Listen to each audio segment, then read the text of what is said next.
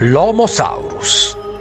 Pincara, Rovigo. Nelle campagne nei pressi di Canalbianco a Pincara, in provincia di Rovigo, è stata segnalata più volte la presenza di una misteriosa creatura dalle sembianze rettiloidi.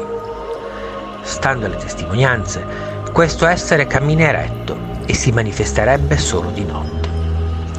La sua prima apparizione ufficiale sarebbe datata estate del 1986, anche se c'è qualcuno che afferma che sarebbero accadute anche anni prima. I testimoni oculari, che hanno preferito rimanere nell'anonimato, affermano di aver visto dei globi luminosi volteggiare in cielo per poi scomparire immergendosi all'interno del canale fluviale.